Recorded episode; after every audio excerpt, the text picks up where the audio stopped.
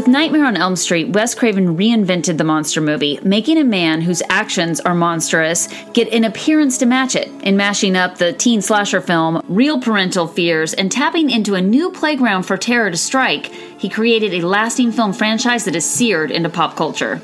It also proves that once again, all of our parents are responsible for all of our problems. This is 80s Movie Guide. A guide to what's wrong with your parents. I'm Riley Roberts. And I'm Tara McNamara.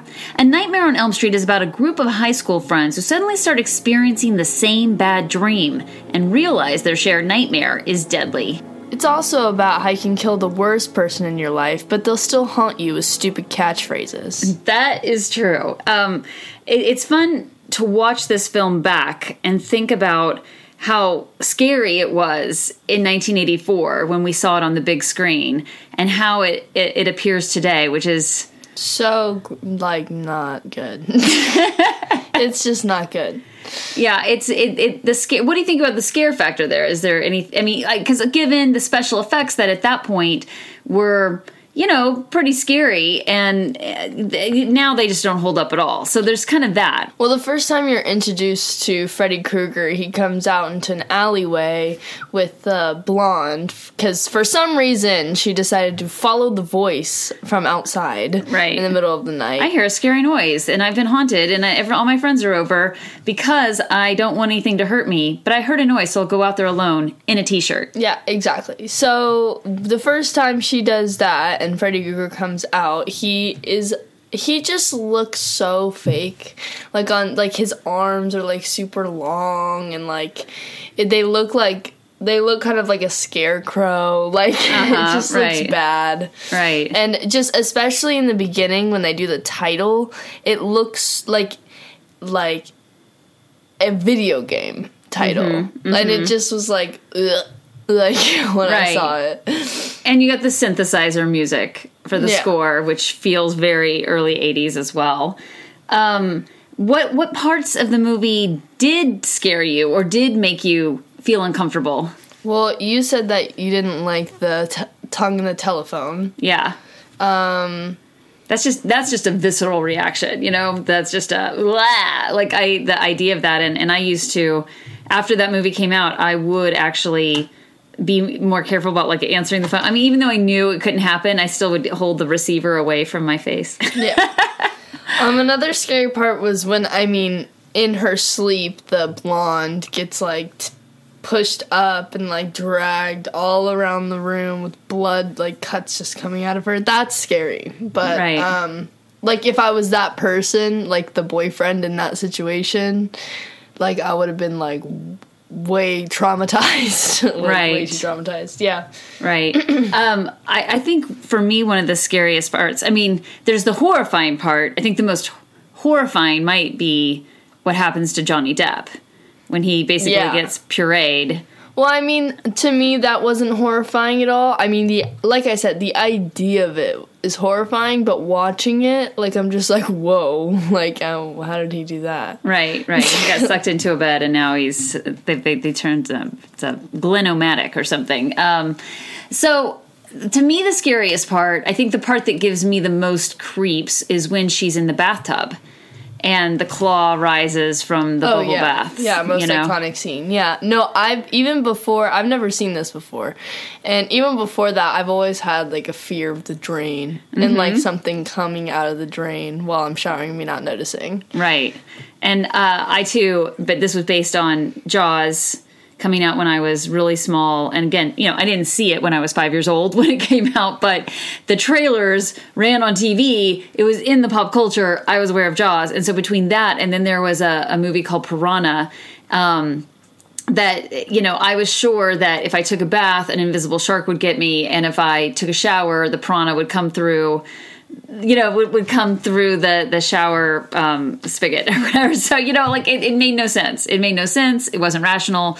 But i think the reason is and why nightmare on elm street really set the stage to be a different kind of film than these teen slasher movies is because it plays upon our vulnerabilities. You are you are vulnerable when you sleep. You cannot not fall asleep. Whatever you do don't fall we have to. And so there's no way to escape that if that's where your nightmares are. If that's the idea that your nightmares could come to life and haunt you and be real. I mean, we can we can say, "Oh, that that can't happen." And you can know that rationally, but it really just strikes a nerve and you know, feeling like anywhere where you felt safe before, in your house with your parents, in your bedroom, in your bathtub, answering the phone, you know, things that you just you didn't you wouldn't think would be a dangerous situation and you have no way to escape. Yeah. Yeah. And I thought that when they put um, Nancy with the bars on the windows. Yeah. So then when she goes and she catches Freddy and she's calling to her dad, you know, it's interesting because it was a jail that her mom essentially put her in. Yeah, I just thought the entire parenting skills for that girl were just totally awful. Like, I mean, I know her mom's a drunk, but the fact that her mom knew the entire time and wasn't trying to protect her, Yeah. like, at all, and just was like, just go to sleep, just go to sleep. Why would you say go to sleep? I mean, because it's because it's irrational. But I mean, but But she, but knew. she saw like when you see Freddy Krueger's hat come out of your daughter's dreams. Yeah, and you saw her the way she was like dreaming with her body everywhere and her like mm-hmm. Just freaking out. You watched her sleep and you saw her heart rate go up that much and you still did nothing about it. Right, and just kept denying that it could possibly be real. Yeah, and then her father just like when she's like 15 minutes, I need you. I need you. This is the one time that I need you. And he still doesn't cooperate. And Right. she still has to get him out herself and still has to burn him on fire herself. Well, I think what that plays upon is something that, you know, probably I think all generations of kids feel, but especially 80s teens felt that their parents, they didn't listen to them, they ignored them. They're like, you know, whatever, they were off doing their own lives and weren't that involved. And I think that that reflects it, right? This, oh, you know, you're, they're, they're, you know, the parents aren't that involved with her. So they're worried about her but they're like, oh, poo poo, whatever you're saying couldn't be real. You're fine. And she's like, why won't you listen to me? Yeah. I mean, honestly, when your three best friends are all dead, it's the point where I feel like any parent should be listening. Yeah. I don't think you need to be a great parent at that point, but um, but yeah, that's part of it. There there there were a lot of dead teenager films at the time, and that's what Roger Ebert called them. You know, where they would just have all of these slasher flicks, um, and whether it's Freddy or Jason, um, Freddy Specifically teenagers. um, yeah, there were always teenagers who were getting it. And the the thing that's interesting is while I feel like Nightmare really re you know freshened up the franchise, it still has the morality part where if you're a teenager and you have sex, you're getting it. You're gonna die. That's it. you know, they still have and of course the girl's gonna get it first because what, she's more to blame. I don't know. But you know, the, the Even though her boyfriend was like kind of raping her, it seemed like. Well, that was a weird thing. The whole like she's mad at him. We don't even know that they're boyfriend girlfriend because she's being so ugh whatever get away from me. Yeah. And then he shows up and he's still being a creeper. And then he's like, okay, let's go. And she's like, okay. you know, Yeah. again, this is this is where I feel like we get into men writing these and directing these movies instead of women. Yeah, definitely. Mm-hmm. And so then, of course, her boyfriend dies next. And then it's Glenn. And poor Glenn, you know, Johnny Depp's character, he he is abstaining from sex with Nancy, right? I mean, she he he's like, "Hey, how about?" She's like, "We're not here for us. We're here from you know, Tina." Yeah. and he's like, "Morality sucks." And I guess he he he still gets offed because, you know, he wanted it. I'm not sure. And Wes Craven did come from a really religious background like um so it's interesting that some of those things do make their way into the movie even though he had left all that behind. Um for instance, the crucifix on the wall and the fact that the crucifix is what seems to protect um, Nancy and uh, Tina at one point. Um, because, right, Tina dies when she's not underneath the crucifix. Yeah. And so, you know, that's also what left her vulnerable. And to that end, the the the part that is the most shocking to me, the line that gets me the most is when Tina, you know, asks for God to help her and Freddy says, This is God. And to me, I'm just like, oh, that's so blasphemous. You know, Yeah. like, oh, don't say that. I mean, you can make a movie, but like, let's not say that. Um, I think that plays into, uh, again, horrifying us and, and also, you know, Wes Craven's childhood. Well, it's also about the teens that have sex die Right. is that Tina is the only one that's really tortured. I mean, the brunette, what's her name again? Nancy. Nancy, like, I mean, she's tortured because she keeps escaping the dreams. But, Right, right. But Tina was like brutally slashed and slashed and slashed and slashed until she died.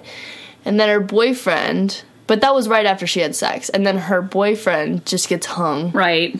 Yeah, we're not gonna we're not gonna torture him. Yeah. you know he's a guy. He has urges. And Everybody can understand and that. he's already in jail. Sure. Yeah, right. Makes sense. And then Johnny Depp's character, yeah, he was blended, but that was like immediate. Like he was asleep and he sunk in a hole and just pretty much died. Right. Right. It- yes, Just gory. Mm-hmm. Yeah. but we don't know that he suffered. Yeah. Right. Um, yeah, and then Nancy, and then when Nancy's mom dies, I don't really know what's going on, but but what is going on, right? To me, what is going on with Nancy's mom? Freddy is on top of her when she kind oh of yeah. um, and when she sort of disappears or whatever you want to call it. Yeah, that was weird. Um, and I thought that what happened with Tina seemed pretty rapey to me. I mean, a lot of it you're not seeing, but Yeah. she's under the covers, she's thrashing around, Yeah. and it it felt super rapey there too. yeah. And then back to the bathroom scene, you know, where she's in the bathtub, and of all images, to have his hand Where her vagina is. right, rise up right there. And that's an iconic scene is a girl with her legs open and a guy's hand Mm-hmm. coming out about to grab it. because it, may, makes you cringe. Yeah. yeah, it makes you. It just it just shakes you from the inside. You're just like, oh gosh, oh no, please not that.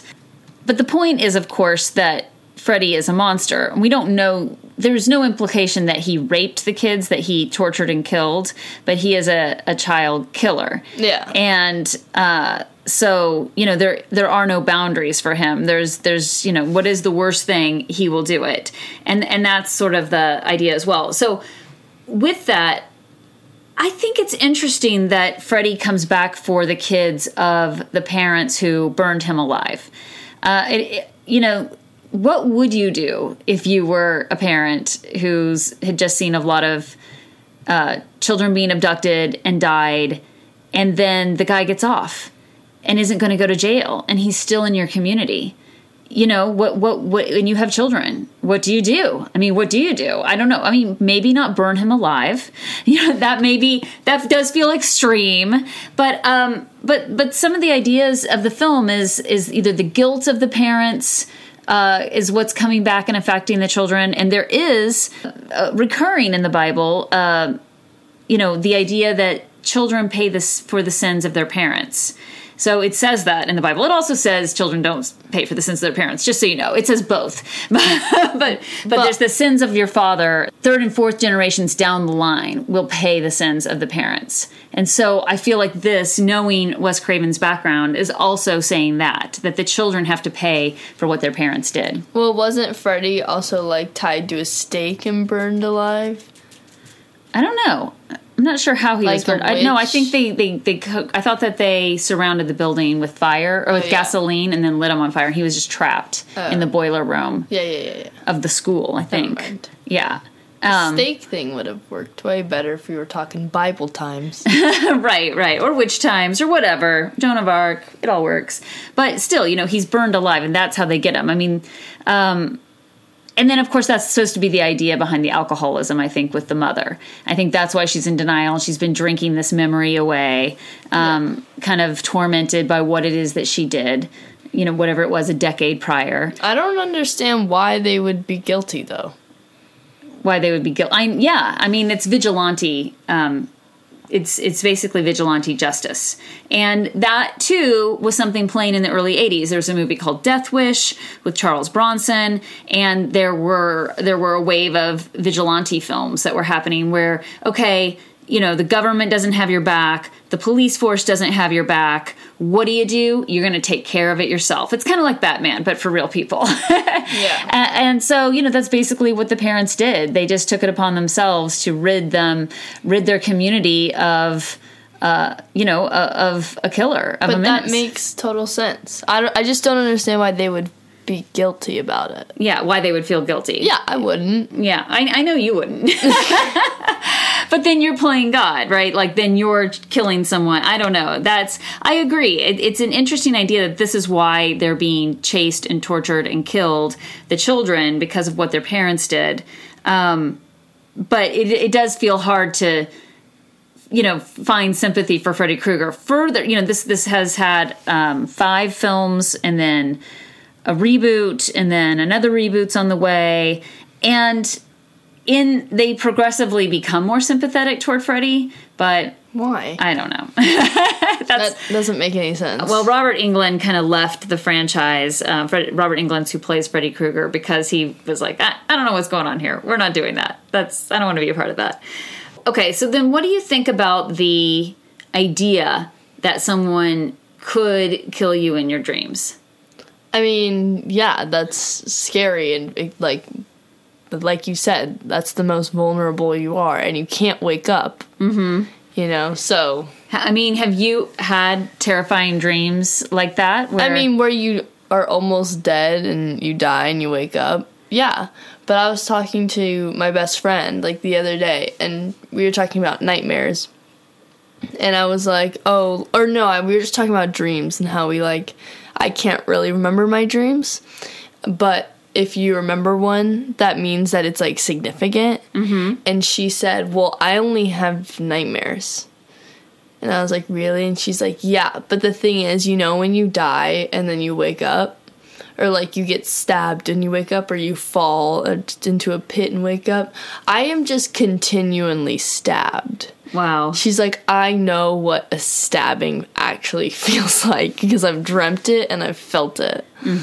yeah, and there is something that's really realistic about dreams and about how you can feel things, how you Yeah. feel things. Uh, that, that you sensors. have well that you have no way of knowing what it feels like but Yeah. in your dreams you're like oh yeah that's what it feels like Well, like, it's, I mean, I think it's just your body sensors just working. There was there I mean there was something I remember hearing a lot when I was a teenager that if you die in your dreams you die in real life. And I don't know, you know, if that's just something people have said forever, if that got going after Nightmare on Elm Street, if that's something that was happening before. not really sure what the origin of that is, but I do remember people saying it a lot. And usually you do wake up when someone stabs you before you're dead. You know, um, and and so the reason um, that Wes Craven made the film is depending on what you read. Some earlier stuff said that there was a series of articles in the LA Times, and then more recently, Wes Craven said there was one in particular, but it was about kids who died in their sleep, who were having nightmares. And one kid in particular, he he talked about who had survived the killing fields in Cambodia, was telling his family like, "There's something chasing me in my dream. I'm sure you know it's going to get me. It's going to kill me." And he wouldn't go to sleep. And the family, of course, is just like, "Just go to sleep. It's fine. It's a dream." And then he he died in his sleep. And you know, they said there wasn't a sign of a heart attack. There was no real obvious way that they could see why he died. And that's where the movie came from. Yeah. But I've had some really scary dreams, you know, and recurring dreams, uh, recurring nightmares. So I think it really plays upon that as well. Um, what do you think their message in the movie is? That one I don't know. Uh, don't have sex when you're a teenager? Well, that might seem what it is. um, yeah, I think you know what what Robert Englund has talked about is the idea that uh, that Freddy is killing the future, that he's envious of youth and is you know killing their hopes and dreams. Yeah, that works. Or it could just be rapey. Yeah, it could just be terrifying.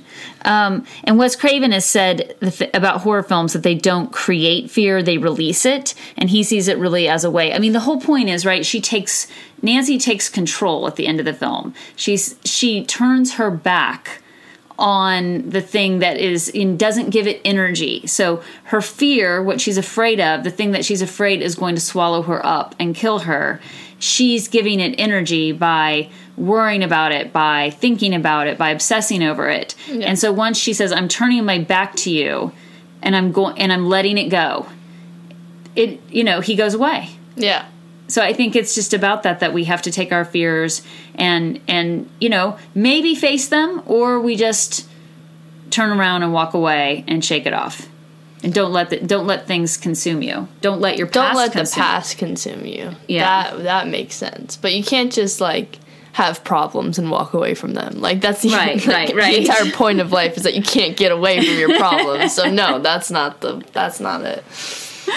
all right well i think that's a good summing up of the film uh, i'm tara mcnamara I'm Riley Roberts. this is 80s movie guide I gotta do what's wrong to parents. and you can find us on instagram and facebook and twitter and our website. so the handle is at 80s movie guide thanks for listening night and never sleep again.